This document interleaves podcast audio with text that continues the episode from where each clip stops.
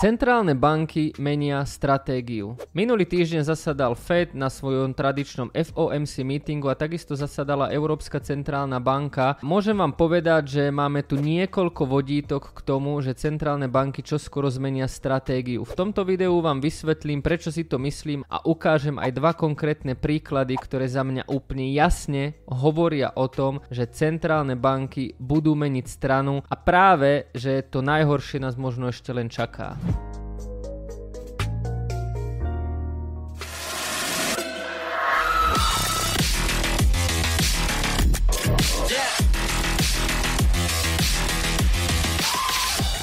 Ešte predtým, ako sa budem venovať téme, tak od dnes na 7 dní je akcia minus 25% na VIP členstvo, link máte v popise videa aj v pripnutom komentári. A takisto by som chcel ukázať našu stratégiu na copy trading, ktorá aj naďalej pokračuje vo výborných číslach, aj keď dnes tu máme menší drawdown, 2%, takisto link na stratégiu a info k máte dole v popise videa aj v pripnutom komentári, no a my poďme späť na video. Na to, aby sme pochopili, prečo centrálne banky menia stratégiu, No a vlastne akú stratégiu mali doteraz a prečo sa to všetko deje, si musíme dať krátke intro do celej situácie. Aktuálne žijeme vo svete, kde je veľmi vysoká inflácia. Na vysokú infláciu trpí Európska únia, Spojené štáty americké a v podstate množstvo ďalších krajín vo svete. Len málo krajín má v tomto momente veľmi nízku infláciu. Na keď je inflácia v danej krajine vysoká, tak centrálne banky samozrejme na to musia reagovať tak, že zvyšujú úrokové sadzby. To sa deje práve v Európe a spomínanej Amerike. No a to zvyšovanie úrokových sadzieb nie je len také, pretože napríklad v Amerike americká centrálna banka Fed Fed zvyšuje úrokové sadzby absolútne najrýchlejším tempom za posledných 60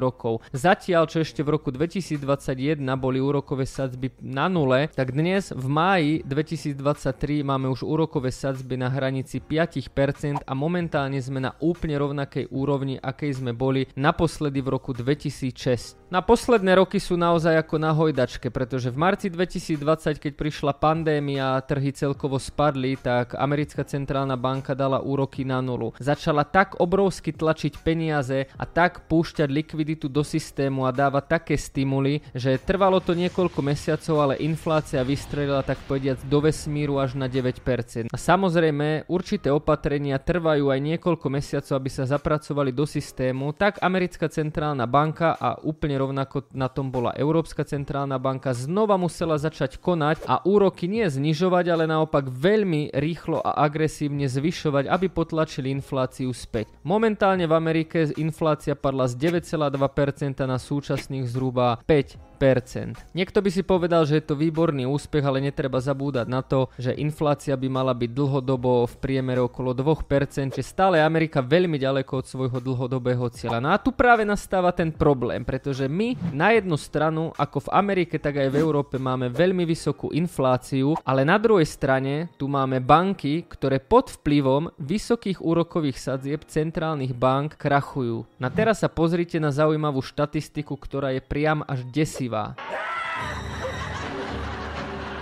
Ja na to použijem svoj twitterovský účet, čiže ak ste na Twitteri a ešte ma tam nesledujte, tak mám tento účet s tou modrou fajkou, kľudne ma dajte sledovať, pretože pravidelne tam takéto príspevky dávam. No a čo je absolútne alarmujúce je to, že podľa prieskumu Amerike až 722 bank reportovalo otvorené straty vo výške viac ako 50% ich majetku. Ak si hovoríte, že však situácia je stabilná, alebo počúvate rôznych expertov a centrálnych bankárov, ktorí hovoria, že bank bankový systém je pevný, tak on až taký pevný nie je, pretože v minulých videách som práve hovoril o páde Silicon Valley Bank, First Republic Bank, Credit Suisse, Signature Bank a tak ďalej. Čiže za posledné dva mesiace skrachovalo niekoľko bank a až 722 bank má obrovské problémy. O tom, prečo tie banky majú problémy, ako to bolo spôsobené, hovorím práve v tomto videu, kde vysvetľujem pád First Republic Bank, čiže o tom už hovoriť nejdem. Na celé nás to vedie k záveru, že centrálne banky majú teraz dosť nelichotivú pozíciu, pretože na jednej strane majú infláciu, ktorú by mali krotiť, aby ekonomiky mohli reálne a normálne fungovať. No ale na druhú stranu, ak ešte budú zvyšovať úrokové sadzby, naozaj bankový systém môže skolabovať práve pod vplyvom vysokých úrokov. Čiže centrálne banky už nemôžu nejako agresívne zvyšovať úrokové sadzby, pretože by to ten bankový systém jednoducho nevydržal. No a zlom prišiel práve minulý týždeň, kedy zasadala americká centrálna banka. No a podľa expertov aj slov jeho predsedu Jeroma Powella to vyzerá, že momentálne je navyšovaniu úrokových sadzieb naozaj koniec. Sám Jerome Powell povedal, že budú sledovať aktuálne dáta napríklad z trhu prác alebo čo sa týka výšky inflácie. Je možné, že ešte úrokové sadzby zvýšia, ak sa stane nejaká extrémna situácia, ale podľa rôznych analytikov, napríklad JP Morgan, Golden Sachs a z tých najväčších bankových domov, bolo toto absolútne posledné navýšenie úrokových sadzieb od Fedu. A teraz vám ja ukážem konkrétny dôvod, prečo si to myslím tiež, že úrokové sadzby v Amerike už nebudú rásť. Takže aktuálne vidíte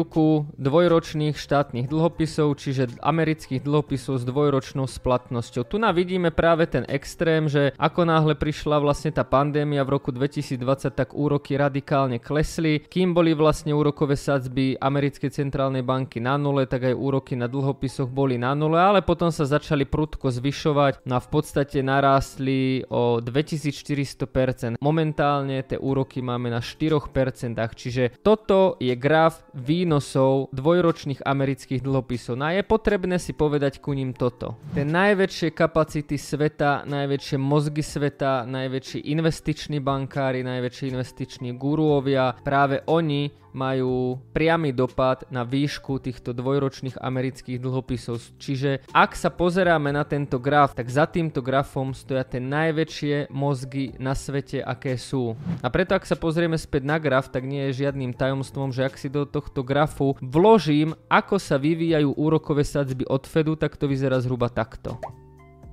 Takže ak sa pozrieme na úrokové sadzby Fedu, a dvojročné americké dlhopisy, tak my vo svojej podstate môžeme povedať, že táto oranžová úsečka, čo sú vlastne úrokové sadzby Fedu, vyslovene kopírujú úroky na amerických dlhopisoch. To znamená, že ako náhle úroky na amerických dvojročných dlhopisoch začnú klesať, tak vlastne tesne potom začínajú klesať aj úroky. Ako náhle sa americké dlhopisy odrazia zo dna, tak aj Fed zvyšuje úrokové sadzby. Ako náhle tu na dosiahli vrchol, napríklad napríklad v roku 2018 a zase začali klesať, tak aj Fed zastavil zvyšovanie úrokových sadzieb a začalo to klesať. A takto to vidíme od roku 2005, že úrokové sadzby od Fedu neustále kopírujú vlastne len dvojročné americké dlhopisy. Na čo je vlastne úplne zaujímavé a prečo to naozaj nahráva tomu faktu, že úrokové sadzby od Fedu už sú na finálnej hranici, je jednoducho to, že prvýkrát od tohto rastu vlastne od 2021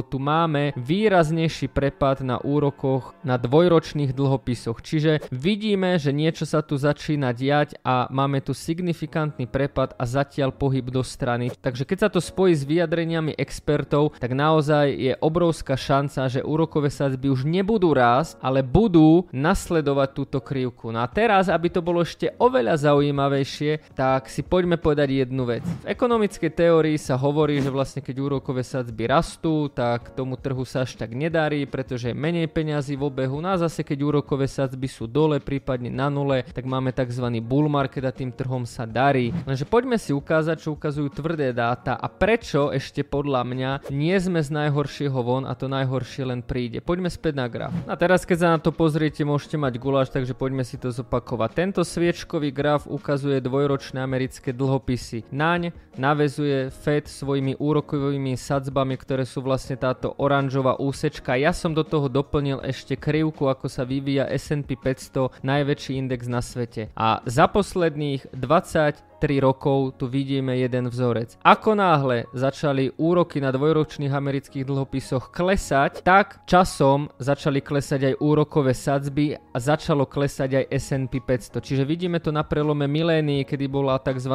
internetová bublina. Na vlastne S&P 500 najviac kleslo až v čase, keď tie úroky klesali. Takisto keď sa pozrieme na rok 2008-2009, tak vidíme, že počas rastúcich úrokov ten trh bol relatívne silný a stále rastol ale to S&P 500 sa definitívne zrútilo o minus 50% až v čase, keď úrokové sadzby začínali klesať. Rovnako to bolo v roku 2019 a 2020, kedy sme tu mali aj pandémiu a trhy sa zrútili až v čase, kedy úroky začínali klesať. Preto povedať si teraz na základe histórie, že všetko je za nami, sme vlastne na dne a nič horšie nás už nečaká, je dosť nebezpečné, pretože v drvivej väčšine tie úroky začínajú klesať preto, že ten trh je už slabý a tá centrálna banka sa snaží ten trh podporiť. Čiže minulé tri nejaké výkyvy na trhoch a posledných 23 rokov nám ukazuje, že to najhoršie prichádza až vtedy, keď úrokové sadzby jednoducho klesajú. Takže na jednu stranu sa investori síce tešia, pretože zvyšovanie úrokových sadzieb je možno naozaj na konci. Na druhú stranu, keď sa pozrieme na históriu, tak si treba naozaj uvedomiť, že tie práve krachy a tie práve recesie a prepady prichádzajú až v momente, keď tie úrokové sadzby klesajú. Čiže ja si myslím ešte, že z najhoršieho nie sme von, ale čo ak to možno tentokrát bude ináč? Čiže dajte mi do komentáru váš názor, či si myslíte, že sa história zopakuje, alebo to bude ináč. No a keď už mi tam necháte komentár, tak dajte určite aj like a odber na tento kanál. No a my sa vidíme pri ďalšom videu. Ahojte.